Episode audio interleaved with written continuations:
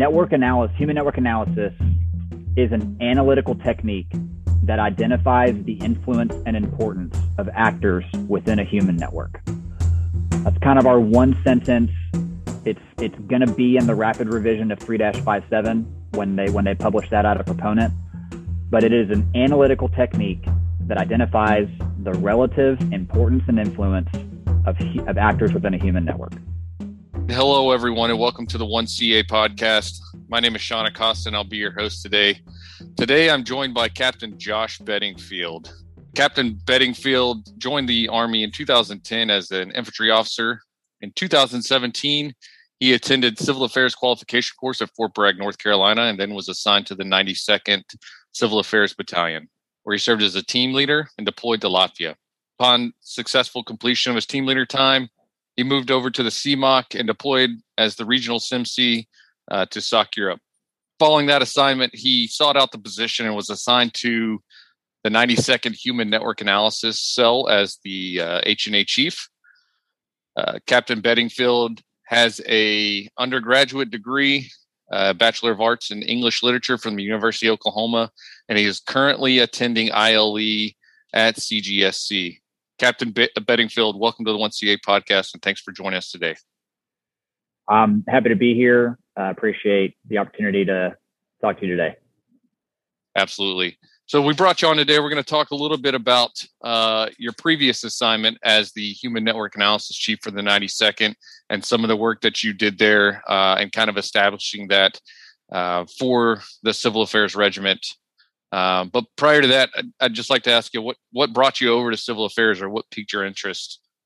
Um, what piqued my interest uh, when I uh, I was I was serving as a as an infantry officer down at Fort Benning, running a schoolhouse for TRADOC for National Guard Bureau down there, and I saw a CAD, a call to active duty memo from HRC said we're looking for smart folks to come over to civil affairs. Uh, genuinely had no idea what civil affairs was.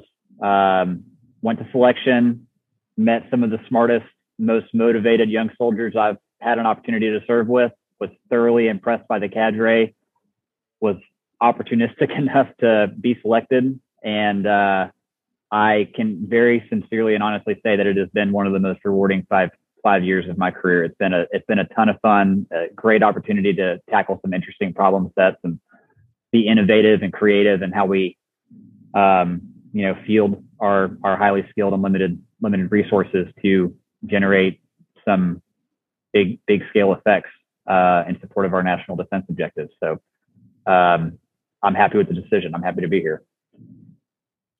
Yeah, uh, one of those things we're gonna uh, talk about those unique skill sets is is the H and A portion. So, uh, you know, we have a pretty broad audience here, not just civil affairs guys and gals, but uh, from across the interagency. So let's start out, I think, by explaining uh, what human network analysis is.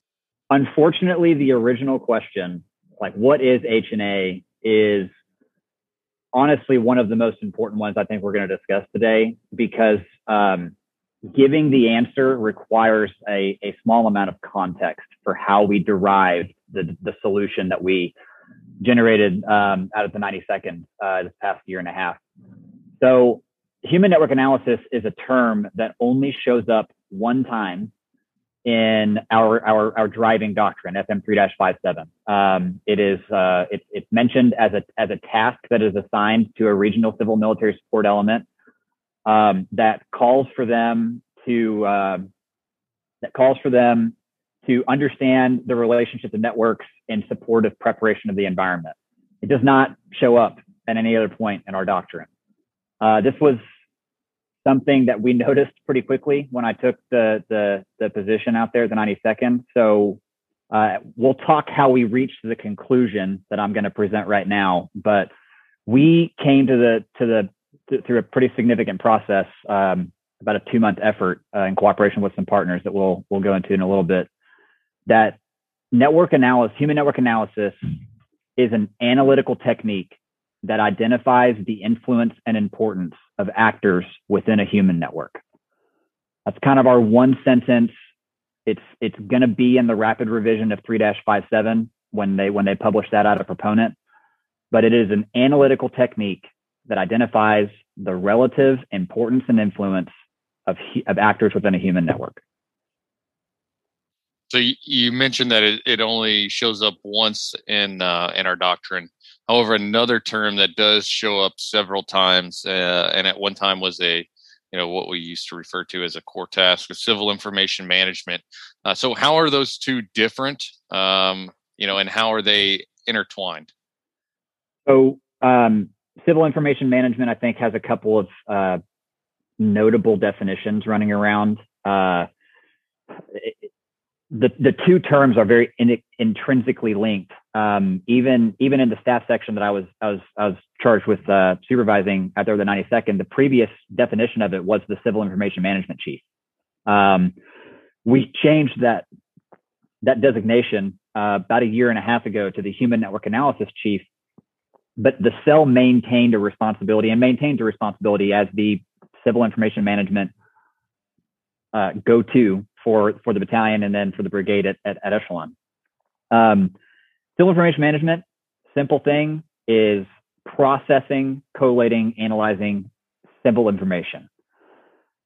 Where the two tasks support one another is H&A provides us a framework to understand the relationships that are present in that civil information.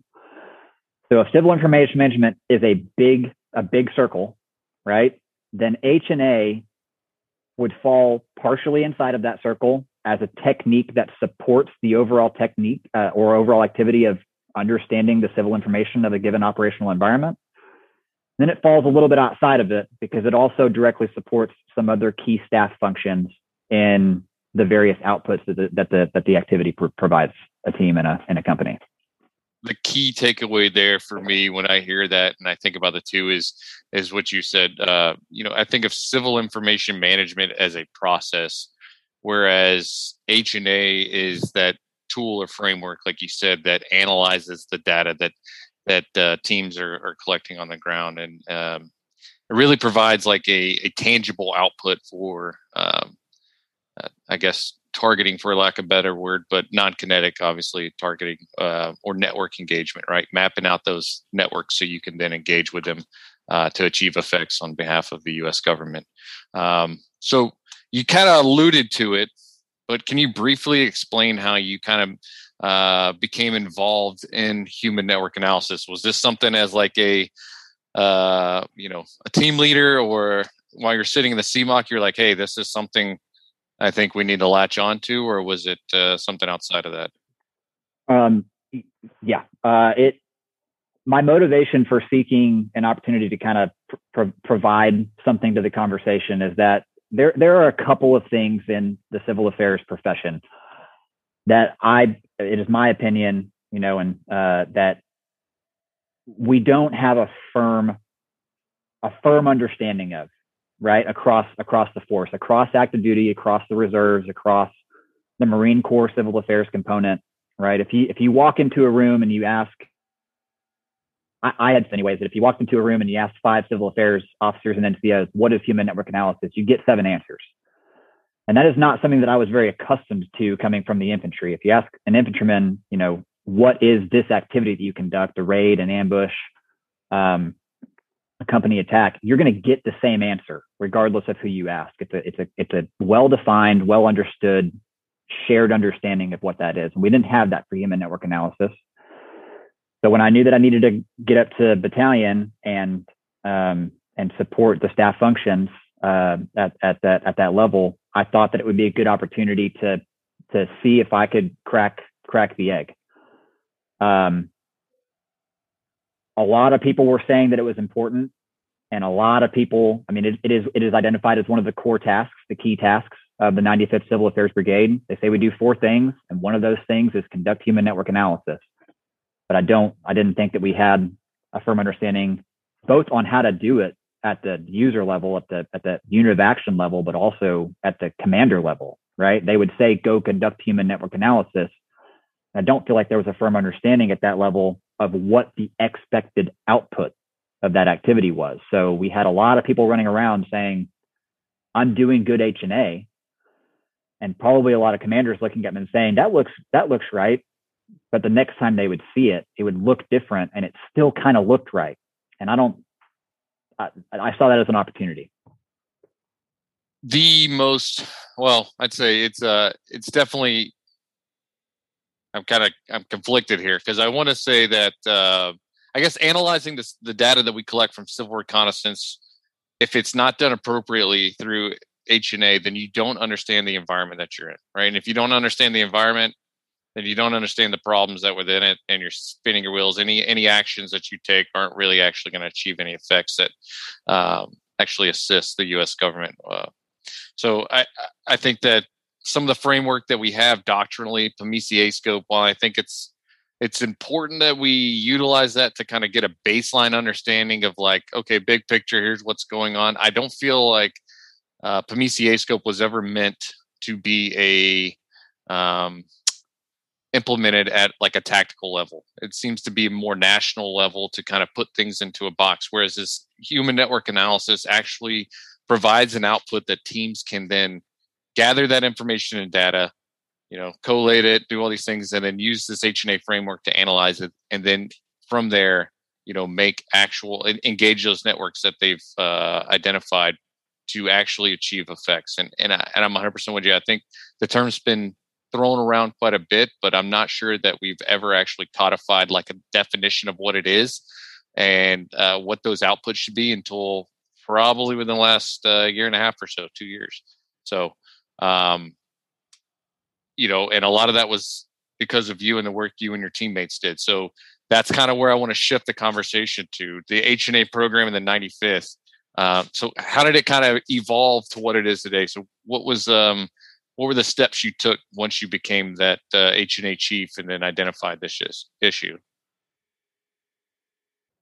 Yeah, so this is a good opportunity to kind of throw in. You had mentioned my team, uh, so I'm gonna I'm gonna start talking about some actions, uh, and I want I want to make sure the audience understands that the the the results that we achieved and the program that we built would not have been possible without, like I mentioned earlier, you know, I had the the NCOIC that I had working with me. I had two. There was a changeover midway uh, actually was my team sergeant on a team. Kind of my spirit animal. Guy's one of the best NCOs.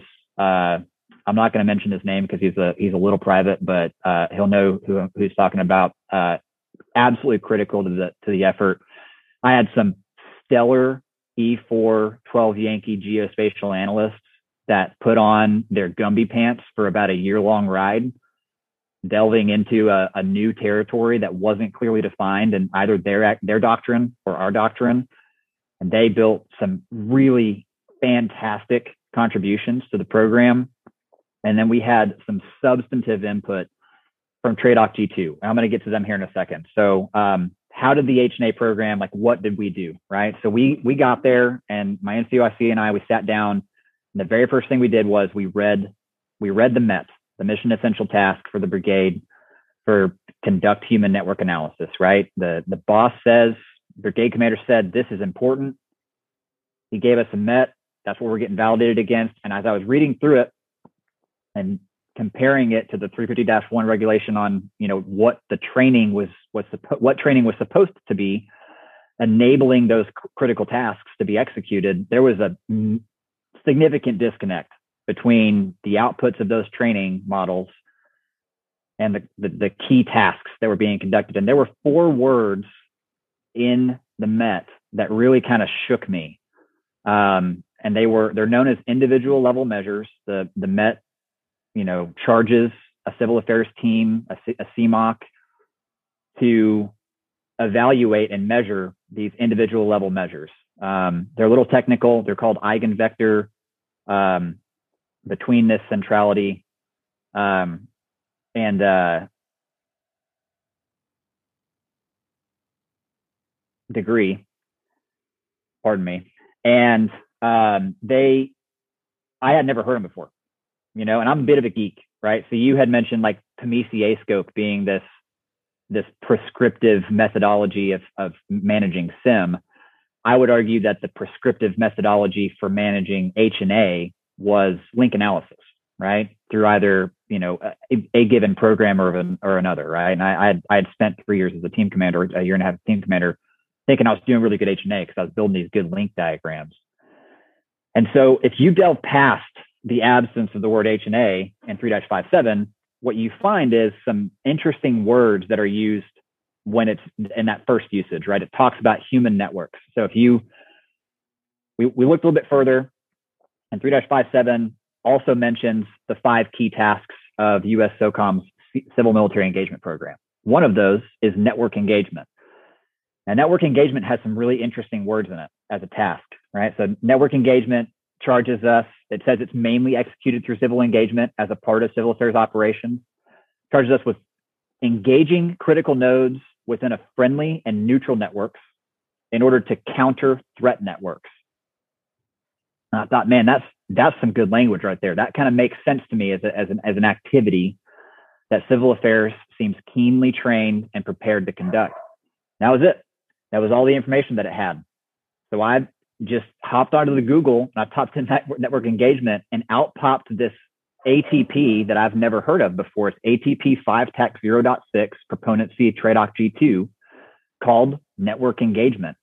It's a 63 page doctrine. I highly, highly encourage uh, everybody who's interested in what we're talking about here to go and read it. It's one of the more interesting pieces of doctrine that I have read. It's a little technical, and essentially what it does is it takes a the, the PhD level activity of social network analysis and understanding how human relationships affect one another at an organizational and personal level and distills it down into a military activity. TRADOC G2 has been training this at division and brigade levels for 20 years. They are, they've been doing it for a long time. So we invited TRADOC G2 down. We essentially told them, hey, we're being told to do H and A. I think that you're doing, we think you're doing what they're asking us to do, and we don't know how to do it. So show us how to train it. Show us what you guys use. Did a week long workshop. Uh, it was the the sausage making fest of sausage making festivals. And what we popped out was a 40 hour program of, program of instruction with a prescriptive methodology for the activity that we could train down to the 38 Bravo and 38 Alpha civil affairs team level and supplement for supervisory activities at the at the CMOC level.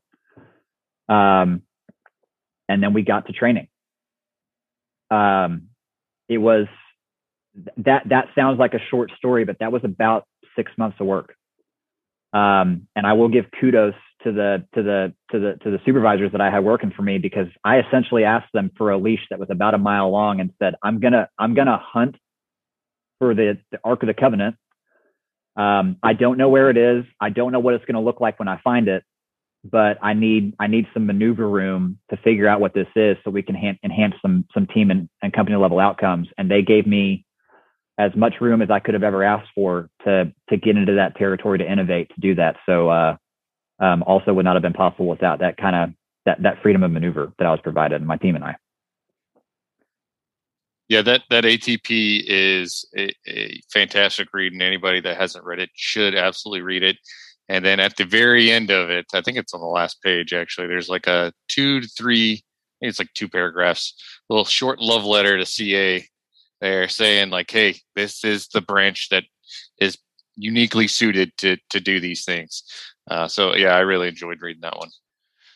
So you you were talking about these gaps, uh, really in doctrine and the way that we um, kind of looked at H and A or thought about it. So could you kind of identify or discuss some of those in, in greater depth about what those gaps were that that you identified when you stepped in this position, or maybe maybe you found them prior to uh, becoming the H and A chief? Yeah, so uh, we I've actually mentioned two of the biggest ones. That the, the, the gaps were first and foremost that we lacked a common vocabulary. So when you're discussing civil information, we're talking about you know myriad operational environments, you know, dozens upon dozens of countries with unique considerations and operational variables at play.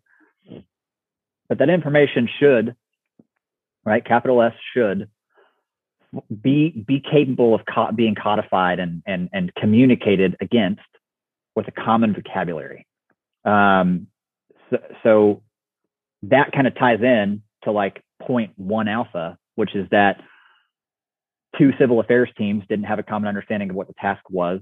They didn't know what was expected of them when their company commander or CMOC said, CAT 211, go forth and conduct H&A in your target country. So they didn't know what the activity was or the output was. And at the command echelon, they didn't really know what to expect as the output. So there was a pretty diverse range of responses. Um, and we all we just put all of those bins, all, all of those responses into the bin of H and A. Um, so that was kind of the first gap we found was that we just we lacked a common understanding of the activity in terms of inputs and outputs. Uh, we lacked a common understanding of how those inputs and outputs fed other complementary and supplementary and corollary staff processes at the training and operational level. And uh, second most is that we just didn't have a codified, recognized program of instruction to train it. So when we got civil information management training before my first rotation, we got a week long course of instruction that had, you know, 13 or 14 subjects in it. And at one point in time, they said, "Hey, human network analysis," uh, and I got I got shown how to use Palantir, right, to build a link analysis chart. And I was a geek. I, I'm I'm we my team and I got real good at Palantir, thinking we were doing really good H and A, but we never really saw any substantive impact from the activity we thought we were conducting. Right, we thought we were doing good H and it was because when I looked down the road and you know Cat two one four was doing something totally different. You know, it's that it's that thing where we're just we were all doing something that kind of maybe looked like the thing, and maybe it was and maybe it wasn't, but you know, coming from from TRADOC myself, running a schoolhouse for a few years, there's uh, there's just a better way to do that, right? There's a better way to equip a team to conduct an activity with an expected output, and that's that's what we thought to do. Formalize the vocabulary, generate shared understanding at the unit of action and command level, and then provide a prescriptive tool that says this is how you frame the information. Now, I will say that when we built that tool, we built it for a EUCOM problem set because that was our area of responsibility. And that framework will change if you change it over to a, you know, a SOC South or a SOCPAC framework. Um, but the methodology that we found and we and we built in cooperation with TRADOC G2 is it, it's universal. Um, and we've we've deployed it across all of the battalions out there at the 95th. We've actually had some reserve CA sit in on the class and we haven't found an instance yet where this methodology and the prescriptive technique doesn't fit whatever operational environment a team or a company finds itself in. So those are the gaps. And that and and and you know the the other one the only the last one being you know if we're gonna if we're gonna set a met that says hey this is how you're gonna get validated we've got to train against it. So we had to make sure that the training fit an outcome of preparing a, a team and company to validate against that at whatever their validation exercise was. So you've mentioned, uh, I think originally you mentioned that the the only um, location that H&A was annotated in doctrine was tied to a regional CENSI, which would be uh, a CMOC or a company headquarters level. All right, and then we've been talking about training uh, CATs. So what what uh who or at what echelon should uh, units be conducting H and A? Is that across the board, or is there a specific one that might be better suited for this? Yeah, so I'm gonna I'm gonna respond to your question from kind of a value proposition angle, right? So this is we we haven't really nailed this down yet. Uh, the technique and and and methodology is is young. It's very young uh, in the branch, so there's an enormous amount of information we're going to glean over the over the coming you know three months about where the where the value proposition actually lies and who should you know capital S should be responsible for conducting it. So I'll provide you my opinion on where the value proposition of the activity is.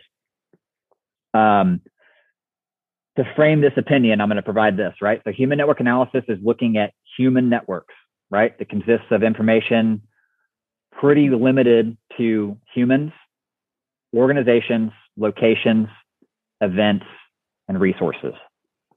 And how the relationships between each of those types of nodes in a network uh, frames the, the context of the current situation in an operational environment. So you mentioned that there's this ode to civil affairs in ATP 5.0.6. And the reason there's that ode is because ATP 5.0.6 recognizes that some of the most valuable information you can glean in this activity is, is gleaned from actual physical face-to-face interactions with people in a, in a target environment. There is no better vehicle in the DoD, right, in a, in a Title 10 realm to have those interactions than civil affairs teams, right? They they enjoy great freedom of maneuver, um, and they're they're highly trained and highly capable to go out and gather information about how human networks interact with each other.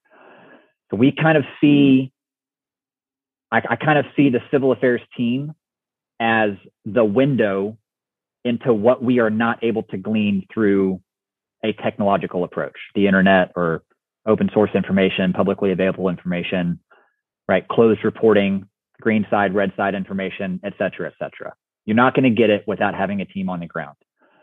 And it's arguably the most valuable because it's the most contextual.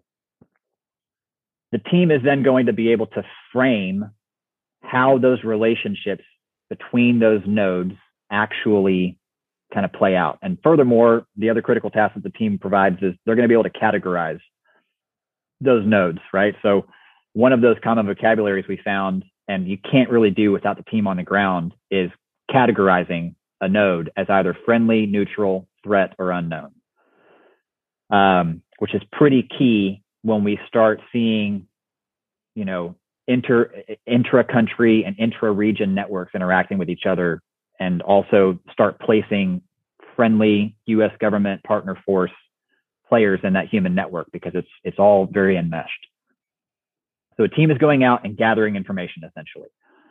They're then going to input it into this prescribed methodology, this this this information tool that we built.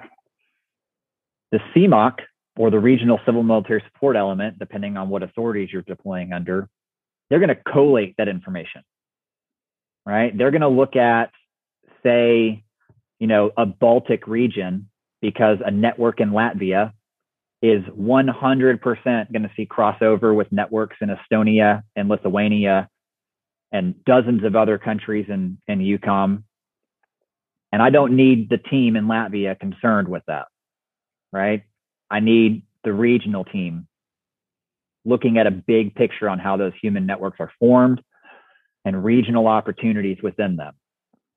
Um, they're also, you know, designed to drive civil military operations. So that that that's where we need to be doing the majority of the analysis at. The team goes out and gathers the information, and then the regional civil military support element, by design of their purview and, and, and sphere of responsibility, in my opinion, should be the ones churning through that information through this prescriptive tool and generating and illuminating operational opportunities for the team to go engage. Good teams, in my opinion, here's my only aside, right? Like that's kind of like the, the the the minimum entry requirement, right? That's like your 60 points per PT event, right? Go out and get good information. Good job, civil affairs team. Analyze the information. Good job, regional civil military support element or CMOC.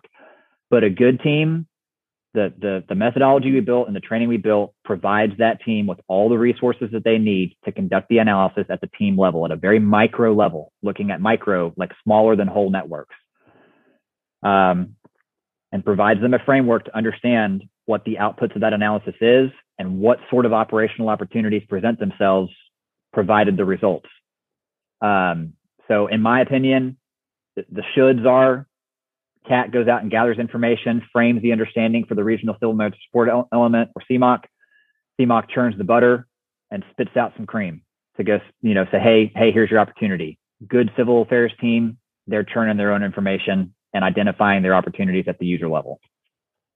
Yeah, so that what you what you said just kind of uh, this it made me reflect on some conversations I've had in the past when I was an instructor, uh, sitting around the water cooler, if you will, uh, about where do we need to go along a couple of different ways. And I think I think we're we're starting to evolve in that way. One would be um, do we need different MOSs within civil affairs? And uh, if you're not privy to it, I, I think there's I'm sure you are, but uh, there's some um, work being done. It's up at the Department of Army G1, I believe, about the MOS change for active duty CA.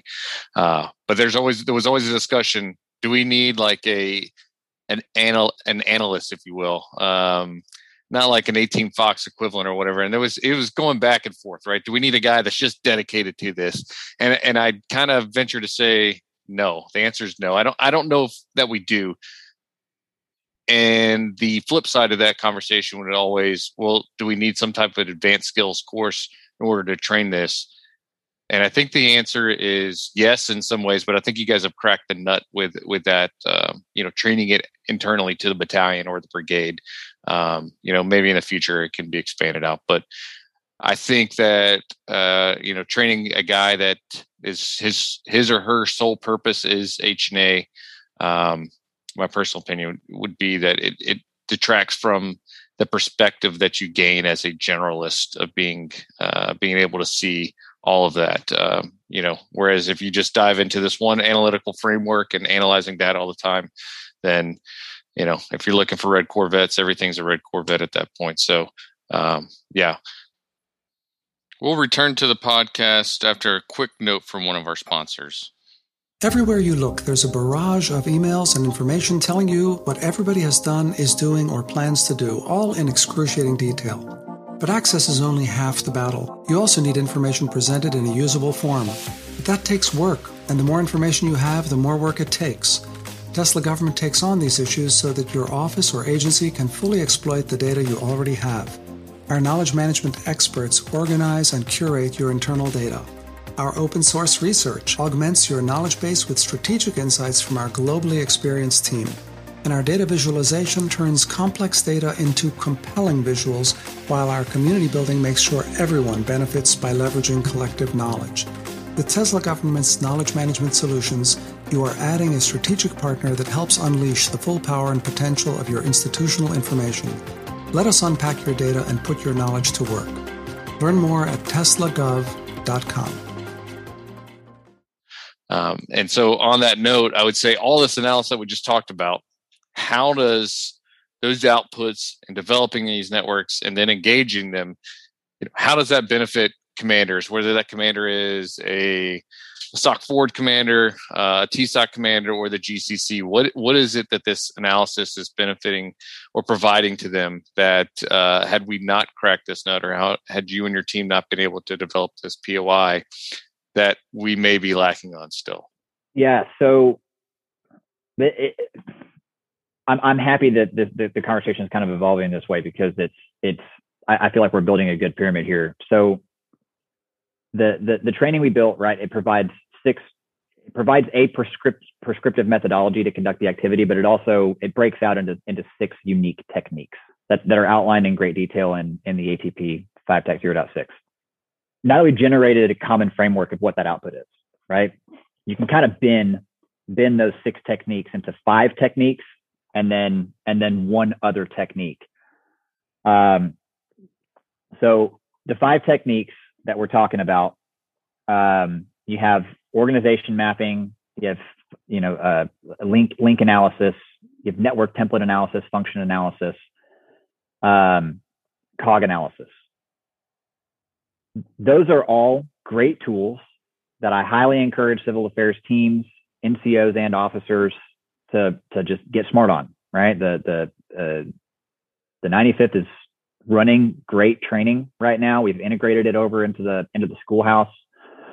Uh, I think we've run like three iterations of it for like brand new 38 Alpha, 38 Bravos. We specifically designed the the methodology to be understandable at a at a at a new entry level civil affairs soldier level um, those outputs are inherently subjective, right?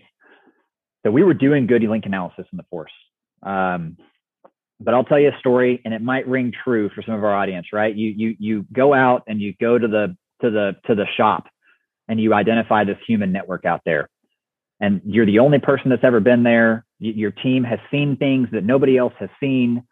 and you generate this link diagram and then you circle one of the dudes in this red circle and you're like, sir or ma'am, this is this is the operational opportunity right here, right? This person provides us the opportunity. And then the boss kind of sits back in his chair and says, ah, I don't really like that one. Why don't you go talk to Linda, right? Over there on the right. And you're like, you have, and, and what you kind of want to say is, nobody knows what I know. But the problem with it, what, with it is that your analysis is, is subjective, right? Maybe the commander knows something you don't know. Maybe the two who who reclamaed your recommendation know something that you don't know right? It's just a kind of a barrage of these subjective opinions on the relative importance and influence and operational opportunities that are present within human networks. Um, I, I argue and I, I, I trained this when i was running the training right that if you're doing good h&a you are integrating it all the way up to a social network analysis level. And that's good because it is relatively more objective right data analysis, social network analysis is a data analysis field of study and activity. There's no such thing as truly objective data because we have to prescribe it and, and, and categorize data in, in things and offer our own human understanding of what that stuff means. So it, it, there's a measure of subjectivity to it, but we are getting closer to truly understanding that, right? So I, I, I like to look at look at what is what is what's the benefit, right? Civil affairs is designed to inform the commander on the operational opportunities uh, in, in the civil component. What better way to do that than being able to walk into a meeting and say, hey, that guy that I circled in red, I can quantifiably tell you why he is important. And furthermore, I can quantifiably show you what certain actions will result in in this human network regarding his or her relative importance and influence within that network. If we build a relationship here, this is how much it changes. If we sever a relationship here, this is what we can expect to see in terms of people stepping up into a vacuum of authority. Um, it, it gets us into this realm where I think it equips the teams with a little bit more confidence in their analysis. And I think that it also provides a commander looking at oh, like they're, they're, they're not just looking at, you know, lines and pictures on a screen. They're saying, oh my gosh, there's numbers behind this. There's a, there's, there's some academic level work here. This team has really done their homework. Um, in our experience, we've, we've done a couple of CONUS based operational support implementations of this methodology. We saw some significant differences at the at the at the decision maker level, the key stakeholder level, when we presented them the results of social network analysis, what I define as good H&A. Um, you know, it was a little bit less apprehension in understanding that. And I think furthermore, too, when you start talking about predictive methodologies, which SNA is, right, to provide a measure of predictability, you, you enhance your ability to understand operational risk. You enhance your ability to understand the value proposition of the allocation of your limited resources. Uh, you start being able to generate, you know, like comprehensive operations that have substantive impact in the human domain.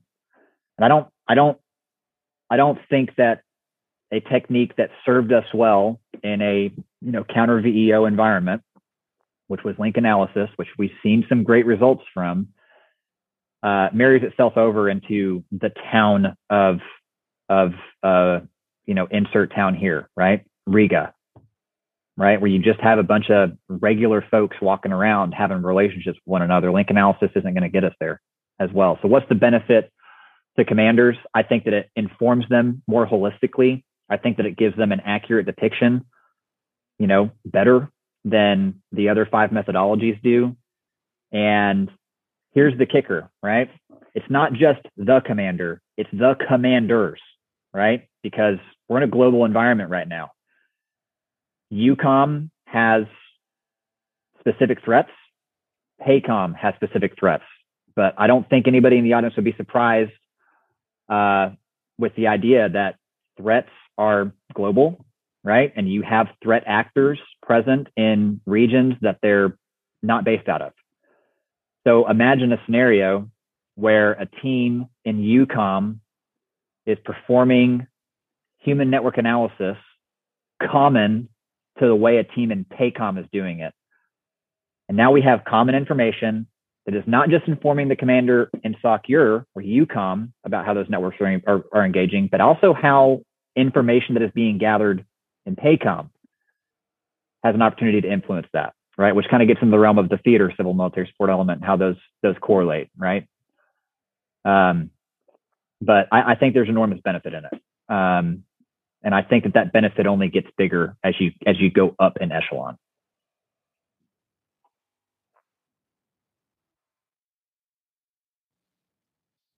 So I, I kind of want to just uh, step back a little bit. Uh, you were talking about this being objective uh, and being able to kind of, or a more objective um, framework for this. You know, and you're talking about this the centrality of nodes, and you used a term earlier uh, that I, would kind of like you to elaborate on a little bit more. It's a it's a pretty technical term, um, and you use it to describe this centrality uh, of these nodes. So, uh, could you elaborate on that a little bit more? Yeah. So centrality. So centrality is one of those four individual level measures we were talking about, right? So here's here's kind of here's here's two minutes of of the course, right? So between this is uh, it, it it it measures the extent that a person in a network is connecting otherwise unconnected folks, right? So if you have, you know, a platoon of of grandmas, right, playing their bridge game, and all of them are are closeted, they don't really talk to anybody except for this one grandma who roams the network, right, and knows everybody else. That grandma is connecting that bridge group who is otherwise unconnected to the neighborhood to the neighborhood. You have uh, closeness which I, I misspoke on earlier. I, I, called it centrality. It's a Freudian slip on my part. Uh, it, it that one's measuring how many steps away uh, somebody in a network is from other people, right? It's seven degrees, six degrees of Kevin Bacon, right? How many how many connections do I need to make on average to get from a node to every other node in that network? Uh, then you have degree, which is just a popularity contest. How many people do you know, right? Uh, one thing that we talk about in this methodology is that these relationships have to be tangible that you're measuring. Like it's got to be a real thing, not a social media like uh, or a Facebook friend. And then eigenvector, which is which is I think one would argue in the ATP is kind of like the coup de grace metric is um, nodes with high degree, right? People who know a lot of people who are connected to other people who know a lot of people, right? It's like the the clique in high school right? Where you have those five folks, and they amongst those five folks, they all know everybody. Those guys would have high eigenvector. What does this all mean at the user level? Uh, I, I give you Game of Thrones, right? Walk into any any Comic Con or any you know group of folks who watched or read the, the series, and ask them who the most important guy or gal in that in that closed environment is. You're going to get common answers, but you're going to be getting it from a from a subjective understanding, right? You're going to get one one one person telling you that Sansa is the most important because of X Y Z. You're going to get one person saying Tyrion's most important because of X Y Z, and then somebody else is going to come in with you know saying that Littlefinger was the key to everything, right? If you run social network analysis on Game of Thrones, it throws all of that subjectivity out of the window, provides you some quantifiable metrics on who actually holds influence within that network, and it points you to who is most important based off of the metrics that you have provided, right? You want to know who's most important within, you know, House Tyrion or House Lannister, pardon me. It can provide that for you. Want to know who's most important in the whole thing? It can provide that for you. It can show you mm-hmm. what happens if, you know, one of the key players passed away at a given battle that they survived right? Or if they were no, no longer a player on the board, or if you inserted a new player on the board and built relationships between other nodes, what happens to those metrics on the other nodes? So think about that from an operational perspective. These measures are the metrics that are being evaluated in social network analysis. And that's where we're getting to that objective understanding because it's a math problem. Math doesn't care about your feelings. It doesn't care about anything other than how you're codifying the information. So as long as we are codifying it in a like way, right, then we've reached, I would argue, the most objective understanding that we can have on on where the operation op- operational opportunities lie um, and where our risk is. I got to ask because I know the audience is going to be wondering now who was the most important person in Game of Thrones? Across all, there's two parts to this. All right. So, across all metrics, Tyrion is the most important, right? Certain social network analysis, everybody's going to go out and Google this and they're going to be like, oh, I found this chart that says Sansa's most important. That's awesome. Right. The really interesting question that I ask all of my students is so Tyrion's up top on all of them, right? And then I say, hey, what do you guys think happens if Tyrion goes away? Right? Most people will assume that everybody in the number two slot just like bumps up one. And that's a really cool thing about this academic approach to understanding this, the human networks is that that is not true, right? It's just quantifiably not true, right? So um, on on for example on degree, right? Tyrion knows the most folks in the, in the realm, right? And then number two is Jon. But if you get rid of Tyrion, interestingly, Jon doesn't become number one, right? Sansa does. So there's a lot going on behind the curtain in this methodology, and that's good, right? There's some very large, very intelligent, large brain folks out in academia who get PhD after PhD in this and one thing I, I, I believe the Army does well um, most of the time, if it can take these complex techniques and boil it down to something that, in our case, a 38 Alpha and a 38 Bravo, who might not be the most computer savvy folks in the world, and they can conduct the activity and they can walk into their commander's office and said, I know where the operational opportunity lies. I know what the risk is. Um, and I know that this is what happens if we conduct this given operate, you know, uh, OAA, this this operation activity or or action. I think that's an awesome thing to be able to do. I didn't have that tool when I was a team commander, and I, I wish I wish that I had because I think I might have been able to get some more stakeholder buy-in on some of my more uh, I'm going to call them wild ideas. This has all been I mean, I love this conversation. I could sit here and talk for hours, but we won't because I'm sure the audience will get tired of it at some point. But if anybody does want to find out more about it or they want to get some of this training, whether that is, uh, you know, an active duty guy uh, or gal or a reserve component guy or gal, where, where can they turn to? I'm sure obviously the H&A cell at 95th would be a good starting point. But outside of that, is there any other resources that you could recommend uh, that may help uh, you know guide people along. Yeah absolutely. So um, right so the, the, the battalions are running training out there in the 95th um, I, I i will i am comfortable in speaking on behalf of people that i worked with alongside with for for the last year. You want some training? I, I'm I'm positive that directly contacting them will get you get you in the door or at least provide you some more tangible information about what is happening today in terms of those trainings. We've integrated it into the civil affairs uh, qualification course um, in the in the soft skills training. So those students are getting 48 hours of training intermittently. We're trying to do some train the trainers for the, the the students out there or the instructors out there. The 95th Brigade is running it, but let's let's say that you don't have access to any of that. So the second I, am going to call it the second best, but the guys out there at TRADOC G2 are way smarter than I am, and they've been doing it for longer than we have.